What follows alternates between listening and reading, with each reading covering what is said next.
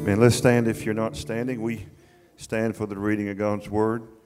Good to see you in the house of the Lord this morning. Amen. Let's go to the book of Luke, the 22nd chapter this morning. Read two verses. Verse 31 and 32 of St. Luke's Gospel, chapter 22. This is Jesus talking to Simon Peter, and he says to him, Simon, Simon, indeed Satan has asked for you that he may sift you as wheat. But I have prayed for you that your faith should not fail. And when you have returned to me, strengthen your brethren. This morning, the title is Does Satan Need God's Permission to Attack a Believer? And uh, I've never jumped on this before, but I'm going to do it this morning. Uh, the title is kind of a an oxymoron, really, because but I want to tell you, most Christians, uh, Google believes this. I mean, if you put it in, that's what you're going to get. Most Christians believe that God gives Satan permission at times to attack a believer. Uh, there are some that even go so far to believe that God uh, gives Satan permission, or there is a permission granted for them to have a disease like cancer put upon them and all kind of things like that to happen to believers. And I want to tell you, this is not some abstract, obscure belief system. This is something that most Christians in churches this morning across this country believe that about God. They believe it.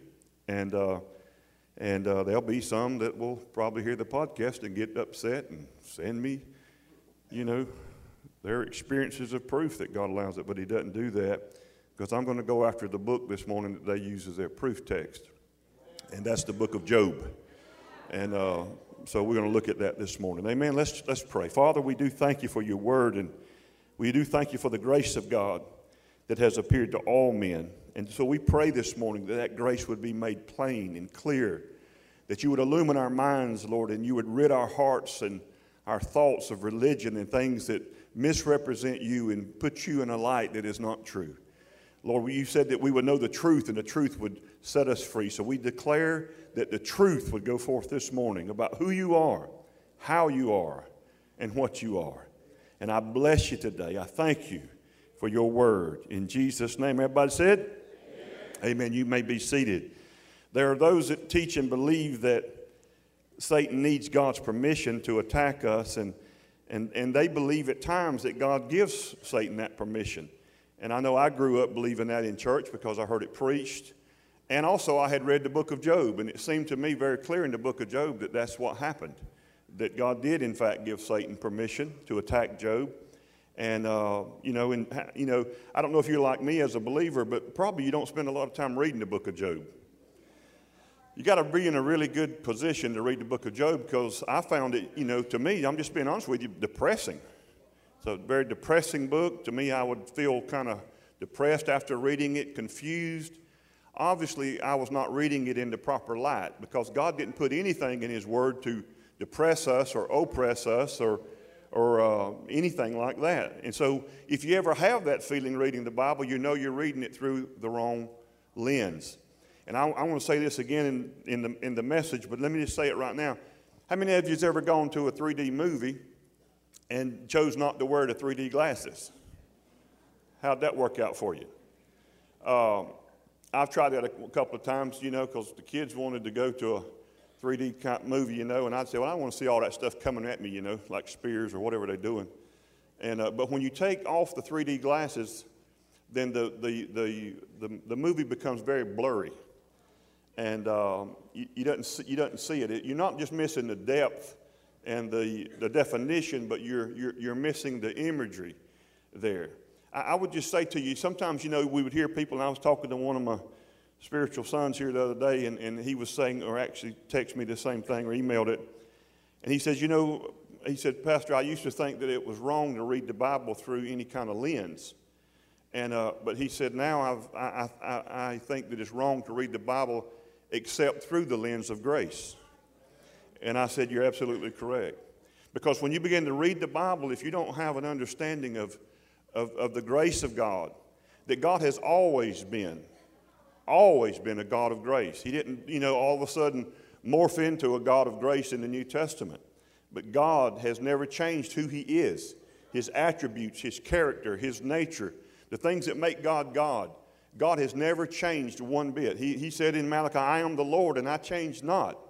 Now, God's methodology changes in how He deals with us, but God, as far as Himself and who He is and what He is, has never been altered, not one, one bit. You agree with that?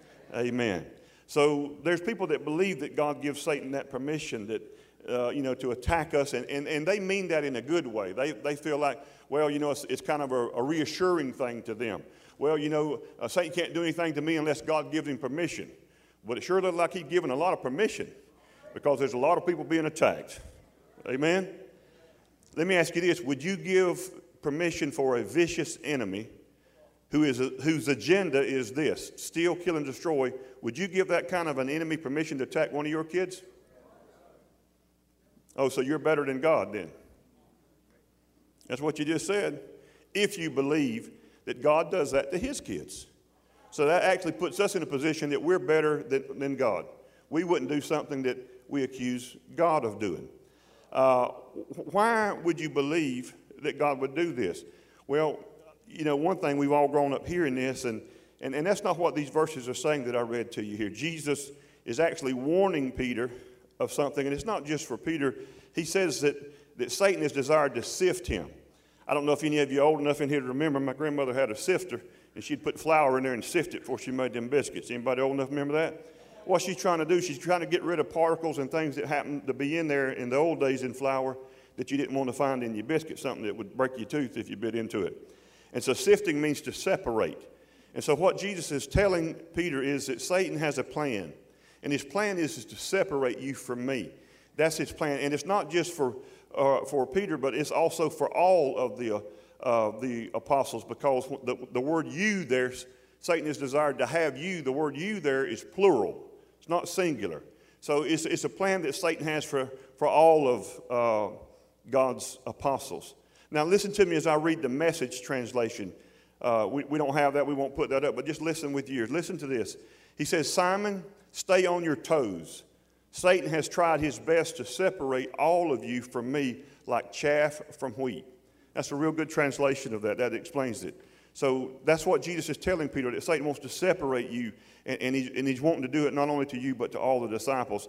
The King James is, says it like this Satan has desired to have you. And that's a real weak translation. Ask for you. That's like, may I have another, you know, glass of tea or something? That's not, what, that's not what's going on here. The word in the Greek actually means demand for trial. To demand for trial. It's like a police officer showing up with a warrant. You know, they may ask you, will you come on out and get in the car? You know, try to be nice about it. But if you say no, then it's going to go into another level. You understand what I'm saying? because you're going because they have a they have a demand for trial. They have a demand for your arrest. You understand what i'm saying? So this is what satan is doing. He's he's demanding peter for trial. Well how could he do that? How, how could he come and demand for trial or the handing over peter? Well you got to remember that this is going on prior to jesus going to the cross and you got to understand that when, when adam fell in the garden when he when he sinned he gave the authority of this world to the devil and uh, when God gave the earth to men, He wasn't kidding. He really did give it. Psalm 115, verse 16 says, The heavens, even the heavens, are the Lord's, but the earth He has given to the children of men. You got to understand that in the temptation of Jesus in the wilderness, Satan says this to Jesus in Luke 4 and 6. He tells Jesus all this authority. Now, he carries him up in a, in a vision or something, shows him all the kingdoms of the world, it says, in a moment of time and their splendor.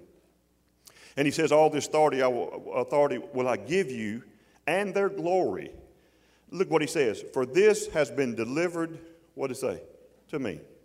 And I can give it to whomever I wish. It, it, you know, if it wasn't real, then it wasn't a temptation. Do, do you see? When did this delivery take place? It took place in the garden when Adam handed control and authority of the planet over to Satan in the fall. And so those who insist on this, that God gives Satan permission to attack his children, this is where they get it from. This is where we're going to go. They point to one of the oldest and most misunderstood books in the Bible, to the book of Job, the story of Job. Now, chronologically, all of us have been told that Job is the oldest chronologically book in the Bible. Uh, so you got to keep that in mind when you're reading the book of Job because he didn't have a Bible to flip to. Okay? Uh, we don't really know what all he understood or, or, what he, we understand a lot that he didn't understand because he admits it and says it in, his, in, in the book of Job. But trying to read the Bible, and especially a book like the book of Job, without an appreciation of the grace of God and the completed, finished work of Jesus Christ on the cross, if you don't have that in your understanding when you read something, then you're going to leave there really confused. Let, let, me tell you like this to understand the written word, you need to have a relationship with the living word. In other words, in other words, you could say something about some people that I really know very, very deeply, family members, very, very close, uh, intimate friends, and you could say, uh, Well, I saw them doing this and this, and I would go, There's no way. That you, you, you've got to be mistaken. I remember my, my pastor, who still is, Pastor L.A., he said that, you know, somebody comes to you and said, I saw L.A. coming out of the liquor store at 3 a.m. in the morning. He said, I want you to know me well enough to know, well, he was in there getting ice, I'm sure. In other words, don't you know some people close enough, intimately enough, that you wouldn't believe something when someone was to come to accuse them of something? You would know it would be, listen, you know it would be totally out of their character and out of their nature. Now, we're not talking about a human that's fallible. We're talking about God that doesn't change in his character and his nature. And if you don't really know God, see, there's a lot of things I don't understand about the Word of God in the Bible. There's, there's verses that are very difficult and so forth. But, but I'm not going to let one obscure passage change my theology on 20 clear passages. Because if there's 20 that says you're forgiven, I'm not going to get hung up on one that makes look like I'm not. Or so, you understand what I'm saying? The Word of God is clear. God, the Bible doesn't contradict itself. We just don't understand it sometimes. One of the main reasons we don't is we take it out of context. And I've told you this over and over. You have to see everything in context of time. Who's he talking to? Who's it? Listen, everything in the Bible is written for your admonition, for your instruction, the Bible says. But everything is not written to you. I said it's all written for you, but it's not written to you. And so sometimes if you don't understand that, it can become very confusing. Now, let me just give you a little background. Job lived sometime in time period after the Tower of Babel uh, was destroyed. But he also lived really before uh, Abraham. So, somewhere in that time parameter is when Job actually lived and when this takes place in his life. We know that in, his, in the book of Job, he makes mention of Adam. So, he had an understanding of who Adam was. He actually refers in one passage to the flood, so he knew about Noah's flood, but that's really about it. He's silent on God's covenant, uh, his Abrahamic covenant with Abraham. He, he's silent on Israel. Uh, he doesn't mention the Exodus, and he does not ever mention the law of Moses because all that has not occurred yet. So, in other words, before, listen, before the law of Moses came, God dealt with those people in the old covenant prior to the law, really, he dealt with them under grace. In other words, he didn't, their, their sins, though they sinned and though there was death between Adam and Moses, the Bible says, that, that time frame, God didn't impute their sins to them or their trespasses to them even then because you, you see it you know, exemplified so many times where Abraham lies about his wife and says, She's not my wife, she's my sister. You know, just take her to the harem and do what you want to with her, basically. I mean, that's what he did. Not only did he do it once, he did it twice. Never does God rebuke him for that. Never does God say, Hey, man, it's not good to lie. You already done this one time. How about not doing this again? He never. He rebukes Pharaoh for trying to touch his wife, but he never says anything to them he deals with them in, in regard until the law came, because until there's a law, you can't get a ticket. If you don't post a speed limit, they can't write you a ticket. In other words, where no law is, there's no offense. But when the law came, the transgression was made plain, uh, plain and, and clear. So, so the, the problem is, is that religion portrays Job as a perfect, sinless man because of the wording, how it says, he, well, it says it says that. It says he was upright, he was righteous before God and perfect in all of his ways. It does say that. But all you have to do is read on in the book to realize that he's a sinner. And he sins ferociously. He falsely accuses God. He blames God for his misery and what's going on in his life. He curses the day he was born. He, he, he I mean, he really goes after God uh, verbally, and after a while, it, it, we get close to the end of the book. God says, Now, I'm paraphrasing, but you've talked for a while. Now, you shut up and let me talk. All right? And so you, you, you have to understand that. Why is God saying these, these things? The problem with religion it, it, it, it views the Bible in a, in a distorted way that glorifies self and the effort of self and effort of flesh, and it diminishes grace. See, re- religion has always, when I was growing up, portrayed Job. You know, he's a good guy. He's a he's just a good, perfect guy, man. He wasn't doing nothing wrong, and and God's really the bad guy here, and God sends the devil to do his dirty work to Job. Why are so many confused about Job? Because they only read the first chapter or two. Most people, most Christians, I'd say, have not read the whole book of Job. They don't have the energy. They read a couple of chapters, you know, maybe go to the you know, very end and says, you know, they read that, but they don't read all the things that transpire and all the things that are said and the, Job's comforters. And it was more than those three guys that spoke to Job. There's a guy named Elihu. He's the only voice of wisdom that ever even spoke to Job. But mostly everything that he said was right on. Uh, you know, it, it, talks about in Job 1 1 that there was a man in the land of Uz whose name was Job, and the man was perfect and upright. He feared God and eschewed evil. That's what the King James Version says. But the book of Job also records the dumb things that people say when they go through hard times. What if we had a recording of me and you when we went through some really difficult times in our life, the things that came out of our mouth? You ever turned your anger toward God? Sure, you have. You've been alive long. You know, some of you may have been so afraid to verbalize it, but you sure were thinking it. God picks up on that just as, does, as He does your voice. You know, uh, they really said some dumb things. Job did. For example, the Lord giveth and the Lord taketh away. I'm going to deal with that one in a second, but that's a dumb thing. That's not the way God is. And listen, just because something is written in the Bible like that doesn't mean that it's true. You ever read the book of Ecclesiastes? You ever read uh, some of the writings? That's why many people believe that Solomon is the actual author of this book. We know it's not Job, even though it bears his name. But we don't really know for sure who wrote the book. But it, it agrees in, in, in form in how it's written with, it, with the writings of, of King Solomon. But, but God sees all these things from his perspective, which is eternity. And, and, he sees the beginning from the end, the Bible says, and he knows that Job's going to come through this trial, and he knows that grace is going to radically change Job's life. But Job is not righteous and perfect because his behavior is righteous and perfect. Job is righteous and perfect because God says so, and whatever God says is true. And, and, why would God do that? Well, let me ask you this why would God go into a man named Gideon who is terrified, cowering down, hiding from the, from the, the Philistine enemy, and, and, and he, he's, he's uh, uh, grinding bread in a wine press. Okay?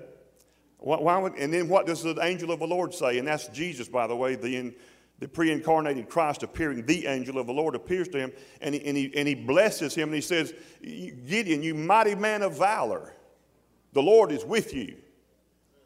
And Gideon's looking around trying to see who he's talking to. And realizes he's the only one there, so he must be talking to me. And he said, if that's true, then why, are we in, why, why, why has all this happened to us? You forget to read in the book of Judges, verse 1 of that chapter, where it says that they turned and went after the, the, the uh, uh, they turned and walked away from God. We, we wonder why these things happen to us. Like all of a sudden it just overtook us. No, you, you took a lot of steps to get to where you are. Listen, I can just keep doing this and keep doing this. Before long, I'm going to be right on the precipice or the edge of this stage. But all of a sudden, I take the next step and I fail.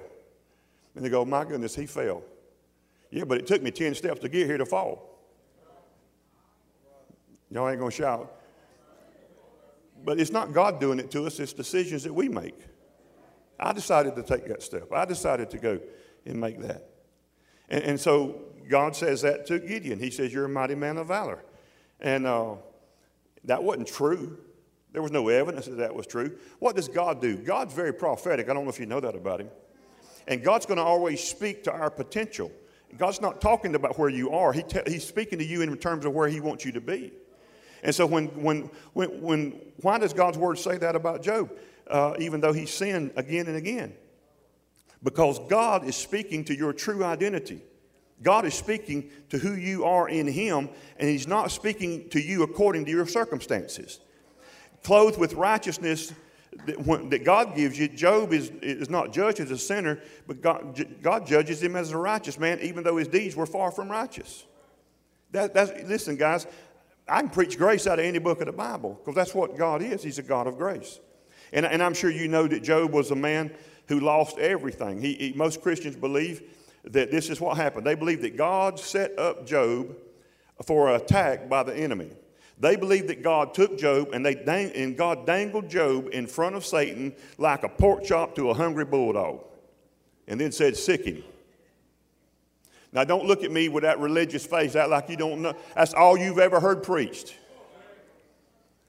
That God, I, have heard, I grew up in church. Now, this is what I hear preachers say God, you know, uh, Satan would have never even known Job's name except God brought it up. God introduced him. I mean, Job, you know, I don't want to be like Job. I don't want God telling Satan my name. Know, all that stuff you'd hear. Pre- Anybody besides me heard that preached? It's not true. It's not true. Because if God was to do that to one of his kids, it tells us something about how God is in dealing with his kids. And what that does is not bring peace to me, but brings fear to me. When is it my turn to be dangled like a pork chop in front of a hungry bulldog? Okay? See, this, this uh, well, say now, Brother Dale, now come on now. This, you know, you know, the, let me tell you what this does. This portrays God and Satan in partnership. You really believe that? You believe that God and Satan work together on you. The devil attacked Job viciously, and then here's what the church said. This is their favorite words. Well, now God didn't do it, Brother Dale, but he just allowed it. Anybody ever heard that he just allowed it? Same difference. By the way, the Bible calls Satan a thief. But if I allow you to come in my house and steal my TV, guess what? I'm, you're not a thief because I allowed you. You can't be called a thief if you're allowed. Satan's agenda is clear. John 10 10. The thief comes to kill, steal, and destroy. Anything that's killing, stealing, and destroying, there's no, you don't have, not rocket science. That's from the devil. Jesus in that same verse said, But I have come. That's what he does. That's his agenda. But I've come that you have life. And not just eternal life, but life to the full measure here in this earth.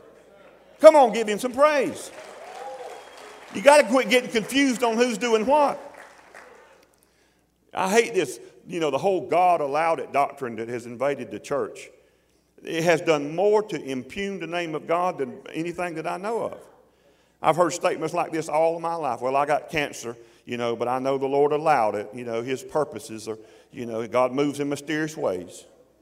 Only thing mysterious is your understanding of God.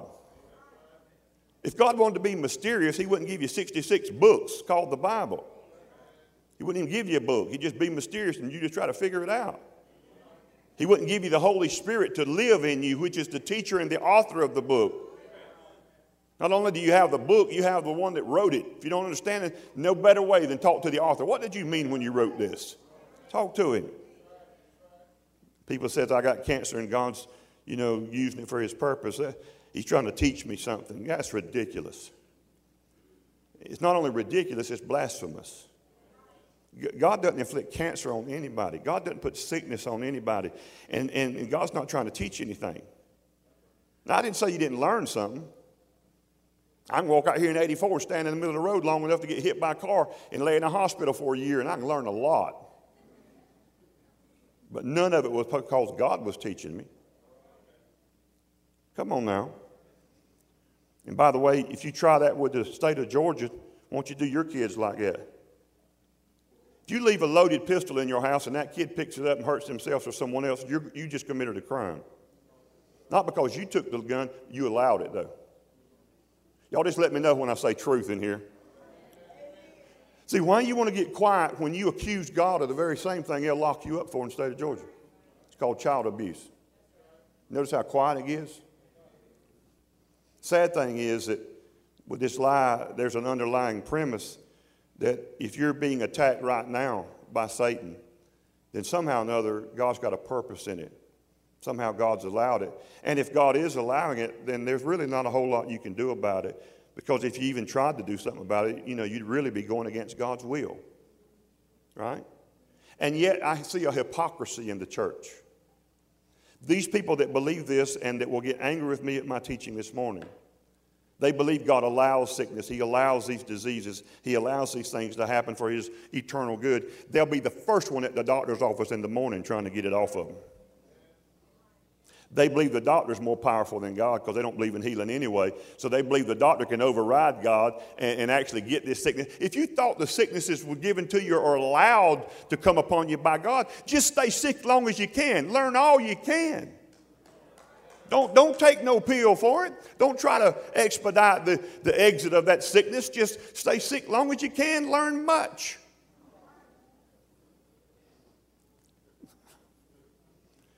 I was thinking yesterday, man, I as a pastor, I've been pastoring a long, long time. Man, people don't, I don't believe in healing. I said, man, I see healings every week.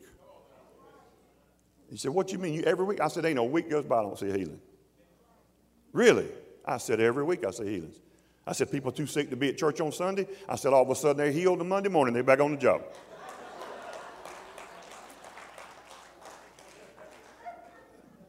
They was too sick. They couldn't make it to the house of God on Sunday, but you Monday they've been healed. And in fact, I've seen them heal quicker than that. I've met them at the mall on Sunday afternoon. All of a sudden they were, they, I mean, miraculous healing. Saw them at the restaurant that I went to. Don't tell me God don't heal. He heals every week. What's so sad about it is if somebody, if you're suffering, there's kind of this thing in the church, if you're suffering, and I mean really suffering, I don't mean with a cold or something like that. I'm talking about when people really go through tough stuff. This is what is the underlying thought process of a lot of Christians. They must have done something wrong.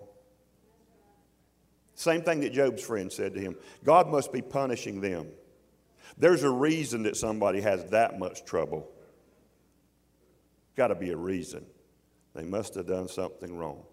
See, that's why that fallacy of not knowing that you have been forgiven 2,000 years ago by the shed blood of Jesus. See, if you don't believe that, see how it opens you up to so much stuff and guilt and false stuff and condemnation. And you're the one that believes in family generational curses. And you're it sells a lot of books, but it's not in the Bible. Galatians says you've been redeemed from the curse, the law and sin and death. Jesus redeemed us. You'll spend time trying to fight demons and devils. And I'm not saying there's not any around. I'm just saying they don't have any authority over me. Because Jesus in Colossians removed the authority of all principalities and powers and rulers of darkness. If Jesus did disarm them, like Colossians 2 says, then why would he turn around and rearm the one he dis- disarmed? Well, I mean, why would he take his weaponry from him and then turn around and give it back to him and say, attack one of my kids with it?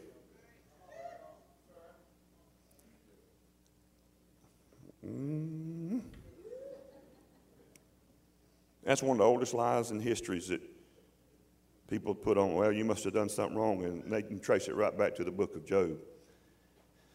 And I can understand, let me tell you this, I can understand how that people come up with this, thank you, how they come up with this that the devil gets permission from God, especially when you read the book of Job. But when you, when you, uh, read the account of Job in the literal Hebrew or the literal translation from Hebrew, such as Young's, notice that, it's Young's literal translation. Not mine, but he's probably kin to me somewhere. But listen to this in, in uh, Job 1 and 8. This is Young's literal translation. Uh, just listen. It says, And Jehovah saith unto the adversary, Hast thou set thy heart against my servant Job, because there is none like him in the land, a man perfect and upright, fearing God and turning aside from evil? So when you read the Young's literal translation, you, you, you get a whole different view of what's going on here than you do when you read the King James or the New King James. It's not just that one translation, there's many, but there's another one called Green's literal translation of the Holy Bible. Listen to it. And Jehovah said to Satan, Have you set your heart on my servant Job? Because there is none like him in the earth, a perfect and upright man, fearing God and turning away from evil. Question mark. God is asking a question to Satan. The, the Bible says there was a day that the sons of God came to appear before God, and Satan himself came with them. Now, I don't believe that, you know, you got all these guys in righteous robes, and all of a sudden there's a guy in a spandex red suit with a pitchfork and a ponytail and horns coming out his head. Okay? That's all fairy tale. Satan comes to appear before God as the Son of God, and it's like he's going to come through the line of whatever's going on there, but God's like, whoa. Satan, come on. I know who you are. And then God says to him, He doesn't dangle Job like a pork chop to a hungry bulldog. He says to him, I see that you've set your heart on my servant Job. You've got a scheme and a plan to attack him because he's righteous and upright and walks before me in fear. And he turns from evil and from all your, your, your temptation, and, and, and you're gonna, you, you, you got a plan. You, you're, you're, you want to attack him. And, he, and, and, and the word there in the King James, it says, How have you considered? That's how we read it. Have you considered? The word considered there is set your heart upon. 118 times that Hebrew word is translated set, and only like eight times or something is ever translated considered, and the translators chose to pick that one. Go figure.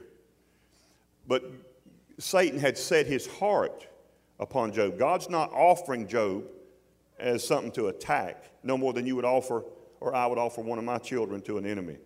But God's letting Satan know, I know what you're up to.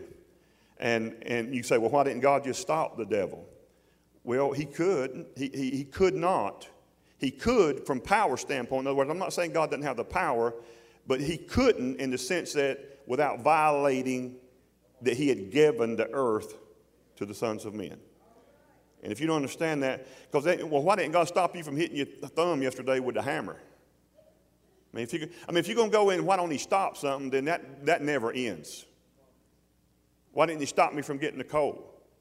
Why didn't He stop my sinuses from being stopped up this morning and aggravating me? I believe I just got mad and stayed home then. I should have stayed home. I mean, why, why, why didn't He stop this or why didn't He stop that? I mean, there's no end to that you know, if someone, God bless you, gave you a, a, home, just gave you a home, here's the deed, signed the mortgage to you, it's your house, here's the keys, God bless you. And you live in the home for five years, and all of a sudden they ride by it one day, and you've painted it, and it was white, and now you've painted it gray. And, you know, and you had this, and you change this, and change that, and all of a sudden they pull back up, and they go, wait a minute, wait a minute. And then they go in there and say, wait a minute, you can't do that. And so, you, you know, I, I gave you this house when it was painted white. You didn't paint it gray. That's illegal. Well, you'd say, well, you didn't give me the house. You see what I'm saying? I mean, you, I mean, that'd be an offensive thing to do. And uh, it's probably a poor comparison, but God gave the earth to men. He gave it. And, and, and, and so that authority, that power, that dominion. And, and listen, I just say this, don't have time to get into this long. But if Satan, God didn't make Satan, God made Lucifer. I said, God made Lucifer. Now, Lucifer rebelled against God, and, and when, when he rebelled, he was cast out. Now, he was cast out upon this planet, Earth. Now, when he was cast out, I know the church has way too big a devil and way too small of a God. That's why David said, Magnify the Lord. You can't make God bigger than he is, but you can make him bigger in your eyes. And I grew up thinking you got God here, Satan here, and they're duking it out. You know, it's like Superman and Lex Luger or something. I mean, you know, you just got your arch enemy. You're, you're going, to, it's ridiculous. It's ridiculous. Uh, when, if, if you're, the example I was telling some of them sometimes the other night, it, like if you're the police chief in Valdosta, you have arrest powers, right or wrong. You have power to order other officers to do this and to do that and to go here and to go there. You have tremendous power bestowed upon you. Tremendous authority has been given to you, right or wrong.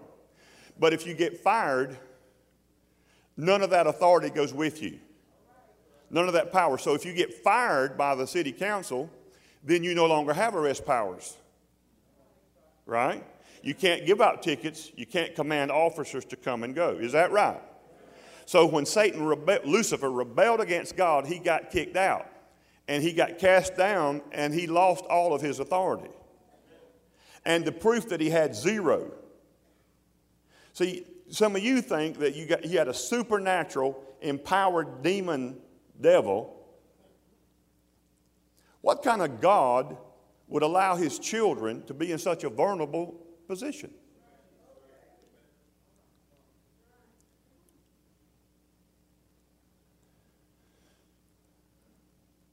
He had no power, no authority, and that's why he had to go to the only people on the planet that had any, because he had none.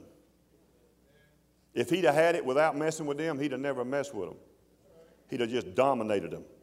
He'd have killed them right on the spot, or he'd have destroyed them. He'd have done whatever. He couldn't do nothing. He had nothing to do nothing with until he was given that authority when Adam and Eve came into agreement with him through the transgression. And so, in that sense, listen, listen to me. In that sense, man made Satan, or at least he empowered him. So let me here, listen. So what power, what kind of authority and power is Satan using against the human race today? Supernatural, divine, heavenly? No, man's. And if you understood that, if you understood that, the devil wouldn't bother you near as bad as he does because you give him way too much. You, you, you, you just, you, uh, you know, anyway, you, you do. We do. And uh, uh, if you're going to clap, go on and clap. Don't give me no patty cake. Come on.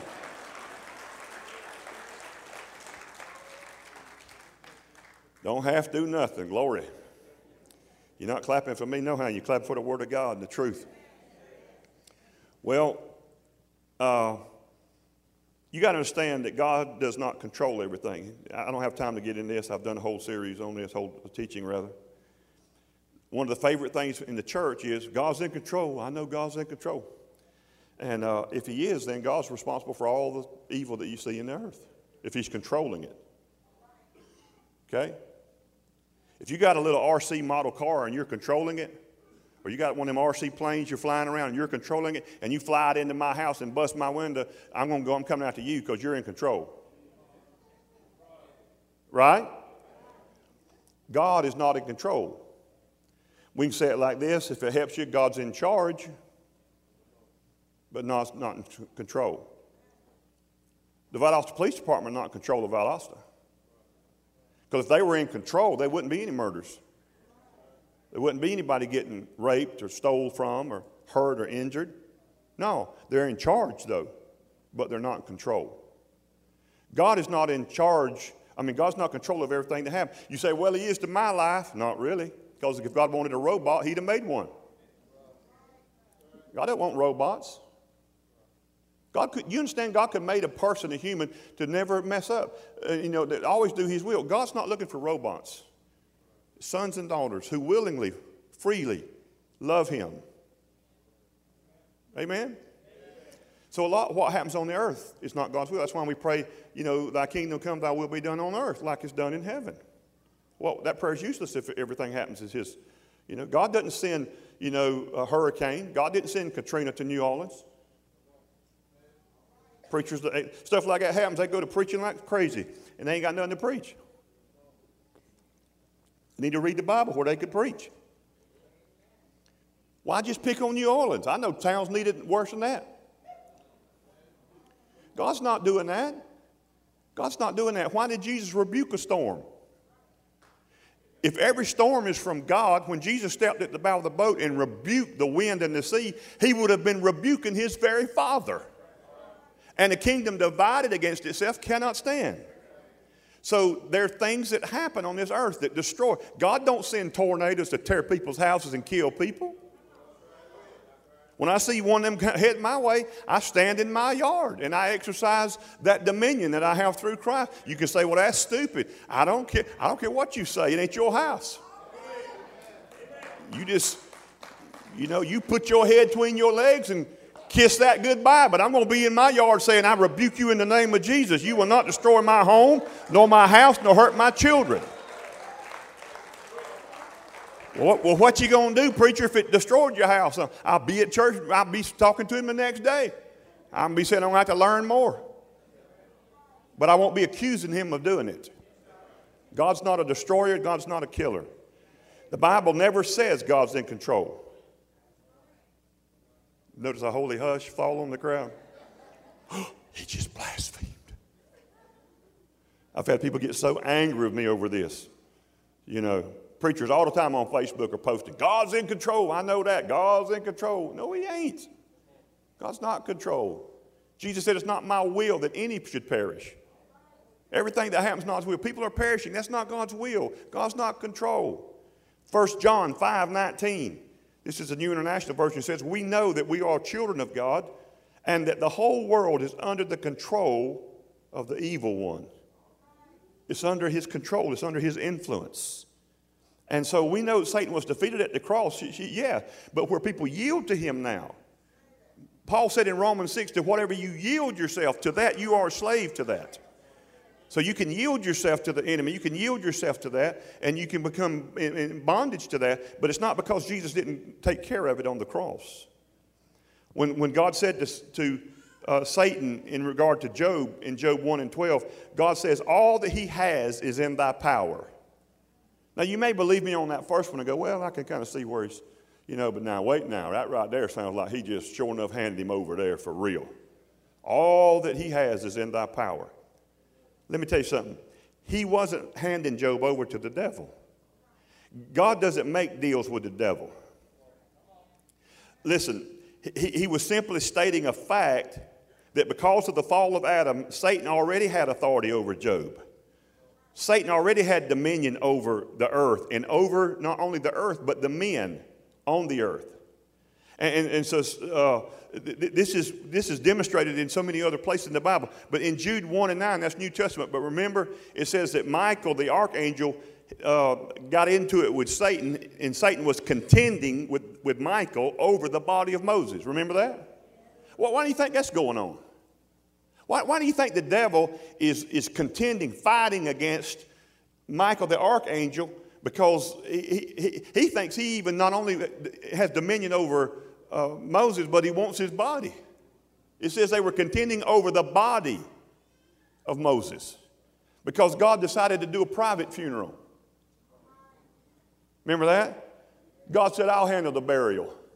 That ticked Satan off. He's like, wait, I have dominion over man. And he demanded the body of Moses. And so th- this is how Satan viewed everything. And so here, here's some things that we need to keep in mind. Listen to me. If, if you want to believe all that, that's your deal. But I don't, because it, it, it, that's not who God is, and his, it's not who He says He is in His Word. But I would say this to you. First of all, I am not a disciple of Job, I'm a disciple of Jesus. I am not a follower of Job, I'm a follower of Jesus. Listen, Job was the question, Jesus is the answer. Amen? Listen, Job was not saved. Job was not filled with the Holy Spirit. Job had some understanding of who God is, but not every statement that Job said about God was correct.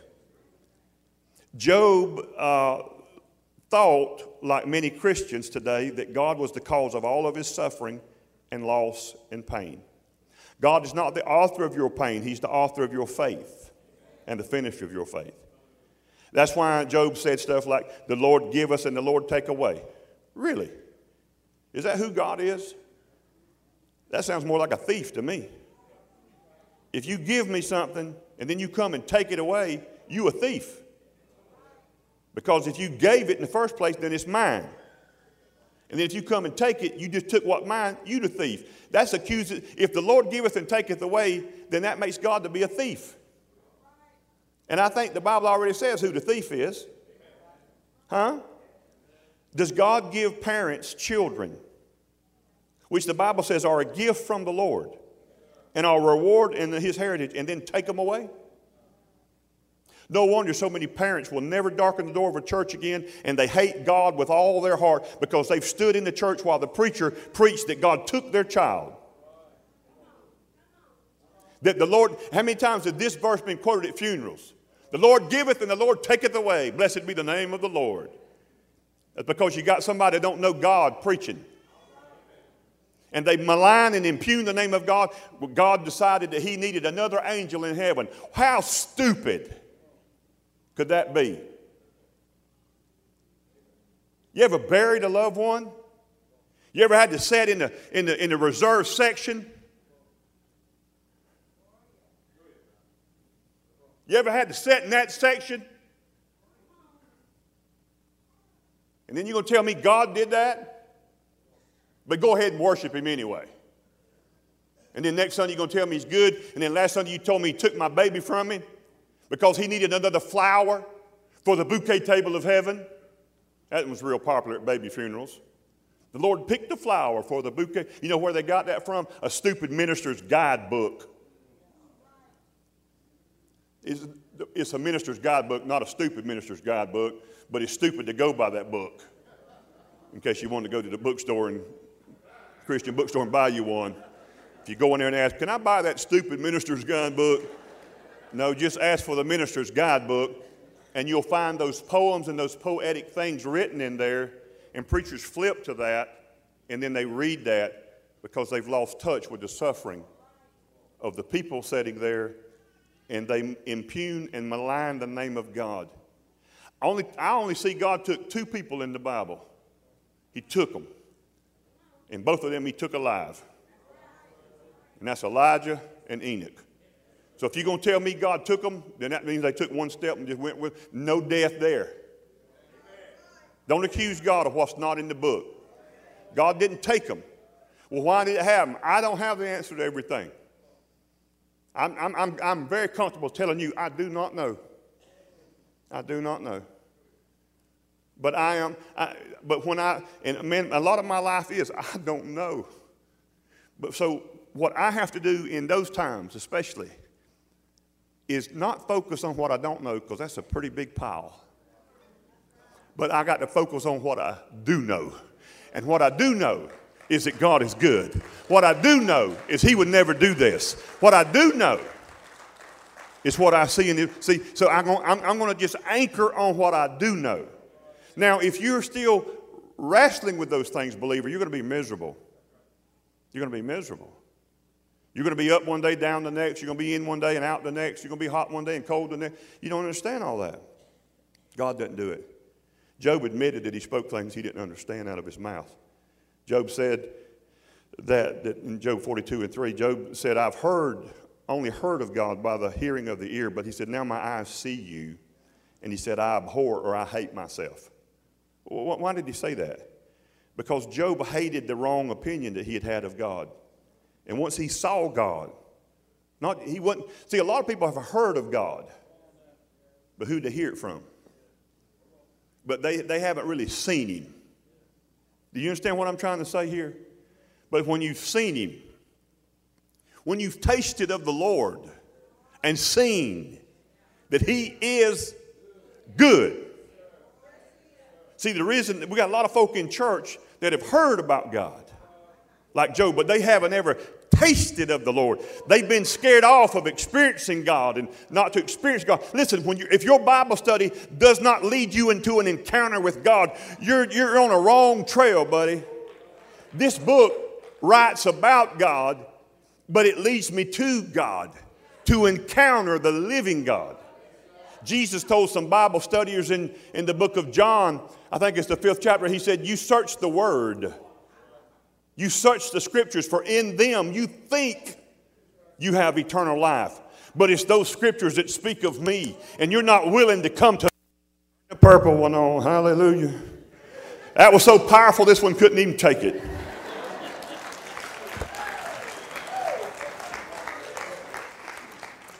I was preaching in a church where, well, I won't name the church. I'll just say Pam and Billy Ray sitting right there. One of my elders knows this very true and very well. I was running a revival in another city. And this man came every night to my revival. I was in this uh, different kind of church, a very, you know, evangelical church whatever. And this is one of them churches when the preacher, we got through preaching, he wanted me to go stand at the back door and let everybody shake your hand, which I'm not really a fan of that, but that's what we did. So people have to say something like, you know, enjoyed it or this or that or whatever, you know. But long story short, this man came every night. One night he shook my hand and he said, I could tell, you know, he's like, well, at least you give me something to think about. The next night, he said some comment that was about abrasive like that. And then the next night, I was standing there by the preacher and was in the vestibule, and he actually grabbed my hand strongly and pulled me out of the line over to the side. And I'm like, don't we have security around here? What the, he's dragging the evangelist off, and nobody's helping. And he said, I want to talk to you. And he was just full of anger. He was just full of anger. You want me to switch? That's okay. And uh, he was so full of anger, and, and, and, I never had nobody tell me this before. We stand in the house of God, and he, you know, he just said, he said, he said, he said, I, I've never come to this church before, except this week. I heard about you. Somebody invited me, and I said I'd come. He said, so I'm not a member here, but I know a bunch of these people, and they're all hypocrites. That's what he told me. And he was just like spewing out what the old stuff you hear people say, you know, a bunch of hypocrites. And I know this, you know, I see, I see people in there. He said, You know what? He said, Playboy magazine does me better than that Bible. He said, I feel better after I look at Playboy and read that book. That's what he told me. A part of this old Dale Young flesh, after you preached and you're tired, wanted to say, Man, leave me alone. I never had nobody tell me that. But that scripture that I just quoted came to my heart. And I said, uh, Jesus said there's, and this man was very intellectual. I remember it. Very, very intellectual, they, I was told. Very analytical. Smart in science and those kind of things. And he said, I said, Jesus said that you can search the scriptures because you think reading that book is where eternal life comes from. But he said that book just points you to him. He's real and he's a person. And he said, But they're not willing to come to me that they have life. I said, Jesus will give you life. And I said, It'd be a whole lot better life than Playboy to give you. You know what? He didn't say nothing after that. He just kind of looked at me. Tomorrow, the next night, he was back again. For the first time, he answered the altar call. And he came and he knelt down, and the pastor went down and got right in front of him and he received the Lord Jesus as his Savior. He went home, took his clothes off, got into bed, and died of a massive heart attack. It's very important to tell people the truth because it may be your last time to get to say it, and it may be their last time to get to hear it. And not to, not to just be abrasive with people, and even if they're being abrasive with us, they're being short with us because well, Playboy does me better. Well, go watch Playboy then. No, no. The only reason he's in church is because he's searching. He didn't even go to that church, and he wasn't even a member of that church. And in fact, his family heard about, you know, the revival and so forth, and they were so glad he was in church. And Billy Ray, remember this. The pastor, I mean, anyway, they even wanted me to do the guy's funeral. But I couldn't. I guess I could have, but I had to cancel some revivals and all, so I didn't. And uh, but that really shook me that night. Pastor called me the next morning early and said that guy went home, took his clothes off, got in bed, and died of a massive heart attack. And he had just received Christ, believed upon Jesus that night. And I believe that with his mind, because spirit truth will penetrate, the heart is where man believes, not with the mind. Jesus, Romans said, with the heart man believes. Let, let me just say this Job said that I said some things that wasn't right. He actually says, Job says this. He said, I, he said, I spoke things that I did not understand. That's what he said. And, and there's many today that have a wrong opinion of God and who God is. And listen to me, to get the proper view of God and his character, then you only have to look one place, and that's to Jesus. Jesus Christ, the Bible says in Hebrews, is the exact express image of the Father. Remember, they said to Jesus, Show us the Father. He said, You're looking at him. When you have seen me, you have seen the Father. And so you got to, you got to start looking to Jesus instead of looking to Job. Okay? Now listen to me. Job is a good book and it's in the Word of God for a reason. But listen, it is an inaccurate, uh, not in, excuse me, incomplete, not inaccurate, but an incomplete, uh, inferior revelation of who God is. Would you agree with that? I didn't say it was inaccurate. It, it, is accurate. Not what Job said about God is accurate, but the book itself, the Word of God, is giving us a view of God if we would see Him properly. But Jesus is the proper view of God. Now, listen to me. L- listen to this statement. Anything that you think you know about God or believe about Him that you cannot prove in the life of Jesus Christ, call it into question. You hear me? Anything that you think you know about God and who He is, is His character, His nature, that you can't prove it or see it in the life of Jesus when He walked the earth, you need to call that at least into question. Can you see Jesus killing people? Can you see Jesus allowing the enemy to hurt people? Because Jesus is Emmanuel, God with us. Jesus is God in the flesh. And so the Bible tells us this about Jesus. It says, For this purpose the Son of Man was manifested that he might do what? Destroy the what? Works of the devil. Why was God going to get into business with him and partner with him if he came to destroy the works of the devil? You understand this? God's not in partnership with the enemy. I told you Colossians 2.15 says God disarmed principalities and powers at the cross. God's not going to rearm them again and turn them against you. The Bible says, the Apostle Paul says that we are in Christ when we're born again. You're in Christ. Can you say amen to the Bible? Okay, so you're in Christ, and that same apostle also said that we know you not that you're the temple of God. So why would God give the devil permission to attack his temple? And, and, and if he does do that, then that would be tantamount of the, to the devil asking God for permission to attack Jesus. Because we're in Christ, and to attack us, he has to attack Jesus. And if God gives the devil permission to attack me, he's got to attack Jesus first because I'm in him. You should be getting free about right now. I, I, can almost hear the devil arguing and whispering into people's ears. Don't go running to God about your trouble. He's the one give uh, me permission to attack you. Just turn to the book of Job and you'll see the proof of it. You don't think the devil will reference verses for you? He did to Jesus. He'll do it for you. Job is not mentioned but one time in the whole New Testament Bible by name. And that's in James 5 and 11. I'm closing with this.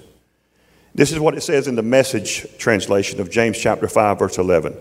It says, What a gift life is to those who stay the course. You've heard, of course, of Job's staying power, and you know how God brought it all together for him at the end. That's because God cares. He cares right down to the last detail. Isn't that a good trend? That's good. What God emphasizes there, I mean, if God was going to say, I let the devil do it, that would have been a good place to throw that in there. But he didn't. Listen, from the beginning to the end, it is always Satan's purpose to harm us. And it is always God's will to bless us. Some of you heard me preach this many years ago in Sparks God good, devil bad. That's my theology. God good, devil bad. And that theology will spare you much trouble. At the end of the book of Job, in the 42nd chapter, Job has lost, you know, he had lost everything, of course. Not only possessions, but more than that, his kids, his family, and even the support of his wife for a while. And uh, we know Job lived during that patriarchal time frame, like you know Abraham and those those patriarchs, because he lived almost 200 years old when he died of old age, full, age, full of age, and blessed of the Lord. Job, I don't have time to go into so much in the book of Job, but in the sixth chapter of Job, I think it's the 15th verse, but Job says, referring to his natural blood brothers, he said, They are as dependable to me as a stream in the desert is. In other words, if a stream popped up in the desert because you had a little rain shower, but don't go back next week and try to get a drink out of the stream because it won't be there. Job said, That's how my family's been to me. They hadn't been there when I needed them. So when the crisis hit and all this trouble hit, everybody kind of stayed away from Job, even his own blood kin, because they don't want to get hit while God's doing the hitting, they think. Okay? And then you get over to the last book of Job, the 42nd chapter.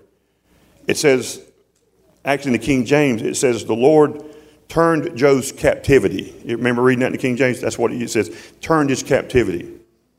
The, the, what, that, what that is, is God saying everything that was taken captive from you, I'm returning it. If, if it's been taken captive, that means nobody had permission to do it.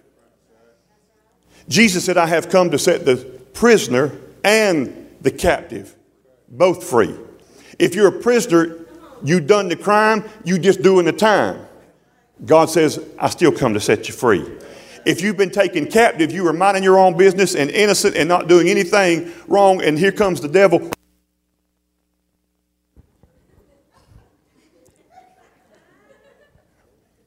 He takes you captive. When a little kid gets molested, when a little five year old gets molested, they didn't do nothing. They were taken captive. They were hurt. They were wounded emotionally and physically, and they were wounded. Jesus said, I've come to set the captive free. And even if you've done the wrong and you're doing time for the crime, I come set you free too. I come set all of you free.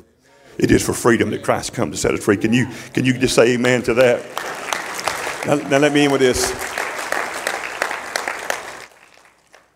After Job got double, they like to say in the old church, you know, brother got double for trouble. You know what I'm talking about? But he ret- God returned to him every blessing that the devil had taken from him. And then it says this, in that verse that is in 42, and that's in verse 10, it said he returned his captivity, returned everything.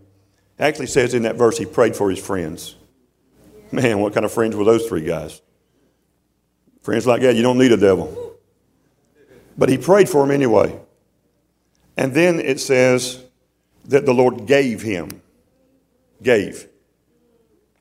I've heard people teach that in church like, because Job prayed for his friends, God gave him double. Well, if, then it, it's not a gift then. Then Job earned it. It was a paycheck. No, no. No, no. This is not, this is not doing something and getting paid for it. Job did pray for his friends, but he's not getting a paycheck. God gave him all these things. And then it says this, then uh, the next verse, in verse 11, starts off with then. Then his brothers. You ever had you ever run into some money and then your family show up? You anybody got family like that? Don't just look straight ahead. We won't know. They might be in here. All of a sudden, you, you know, I remember when we was in high school, Daddy bought us a ski boat, you know, for the family. Man, I had more high school buddies. I didn't even know I had high school buddies like that. I was a senior in high school, and we had a boat. We'd go out to Reed Bingham and ski. Everybody, like, Dad, when we going to the lake, bro? I'm like, who are you? I don't even know you. That's kind of what Job's brothers did. All of a sudden, brother got all this money again, and he says that they were there eating in his house, drinking his wine. They brought a little housewarming gift. And they all piled back in there then. And, and listen to me, listen, because you'll get confused. I don't even know if they have the verse up. Is that it? I hope I'm quoting right verses. And it says, uh, then all, then, see there? Then, kind of hard to read up there. Then all his brothers and all of his sisters and all those who had been his acquaintances before. Well, where y'all at when I'm hurting? Y'all ever had people do like that, drop you like a rock when you're going through tough times? Uh, they'd been their acquaintance before, but they wasn't his acquaintance when he was scraping sores with broken pottery. Came to his house, ate his food with him in his house. They consoled him. You don't need no consolation there. They consoled him. Look at what it says, though, and comforted him for all the adversity that the Lord had brought upon him. And each one gave him a silver ring of gold. Now, let me help you with something right here. Because I know some of you dear ones in here, and I love you. God bless you. I mean that sincerely. You're going to go and read the whole book of Job next week or a couple weeks. And I'm for that. Do it. Do it. But just like when you read this, you, you can say, well, that undermines. It says right there that the Lord is the one that did it. No, that's what his brother said. That's what that verse is telling you. That, his brother said that. And I've gone to church with a whole lot of brothers and sisters who will eat God's food, drink his communion, take his blessing, and then while their mouth is full, say, God does evil. God brought the pain. God give you cancer. Just hang in there, brother. He's trying to teach you. All that kind of stuff. I don't need no brothers and sisters lying. I mean, we love them, but I'm not going to listen to their teaching. I'm not going to get my theology about God from the book of Job. It's, it's going to help me because I can still see the grace of God in the book of Job and how God dealt with him and how God was patient with him as Job went through those trials and the enemy. But let me tell you something. Once that cross got here and Jesus shed his blood, then Jesus says, I have taken the keys. Keys means the authority. He took that back from the enemy, and we are no longer under the thumb of Satan. Satan has no dominion over mankind, to, only to the degree that mankind submits willingly to the enemy. Do you see that? Jesus Christ has set us free from that.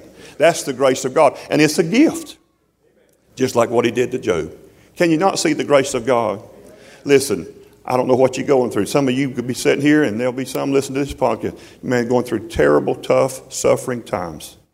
But God is not the author of your pain. God is not behind it. And God's not doing that to you. He loves you. And He has forgiven all the sin of the world. Mike, sitting right here, wave your hand, Mike, so they know I ain't making you a ah, precious man. And he, he was just telling me a while ago, he said, My son lives what, what, what, what town? Indianapolis. And, and, he, and he said he was sharing with his son that, that verse in 2 Corinthians where it says that God was in Christ reconciling the sins of the world unto himself, not imputing their sins against them. And he just told me just now, he said, My son said, Dad, my, is, is, uh, what did he say? My, my head is about to explode. Just reading that one verse. He said, I was never taught that. And Mike said back to him, what'd you tell him? He said, What you think about me? 70 in my 70s. And I've been fed all this stuff all my Christian life. That God was punishing me for my sin. That God was judging me. That God was paying me back for my decisions that I made five years ago, 10 years ago, 20 years ago. And all that was a lie because God was in Christ. And God said, I will take care of the sin problem, I will bear the punishment. You know that verse that says, Jesus said, If I be lifted up, then I will draw all men unto myself. You know, most preachers have all, all my life. That just means if you preach Jesus, everybody will come. Really? Now, that ain't how it works. Look at context. Jesus just got through telling them in the verses above it, I'm going to I'm to suffer. I'm going to go to the cross. I'm going to, I'm, I'm, I'm going to take upon the sin of the world. And then the next verse he said, and then when I am lifted up, I will draw. Listen, all. Your Bible has got a little word called men, and it's italicized. I'm not sure. What does that mean, church? It means it's not in the original language, right? It was added by the translators. Bad ad. Bad ad. Because what Jesus said, when, when I am lifted up, I will draw all to me. Not talking about people. God, he's, in the context, he said, I'm going to draw all of the judgment, all of God's wrath, all of God's anger, all of God's judgment will be drawn to me. I'm going to bear it all. So if Jesus bore your sin punishment, when you're going through tough times now, never believe the lie that because God's paying me back for what I did wrong. Hear, hear me? I have to always balance it because I, I get too much mail. I'm not saying sin doesn't matter. And I'm not saying that there's not consequences for sin. I urge you not to do it, saint or sinner. Sin, wages is death. But I'm telling you that God is not behind your pain, your suffering, your affliction, your disease, your trauma. He's not causing your kids to go crazy. He's not causing you to lose your job. He's not taking your business from you. He's not doing any of those things. But the devil loves to accuse God. And I'm here to stand up for my daddy that I know personally. And God said in the old covenant, talking about the new covenant, I was angry with you, but just for a moment. But then God swore and said, I will never, ever be angry with you again. And I grew up in church around people giving out words and prophecies about an angry God. They were lying in the church house. God is not angry because his wrath has been appeased through Jesus' death. Will you say amen and receive the word of God today? Stand to your feet, please. Hallelujah. Give God praise for his word and his grace.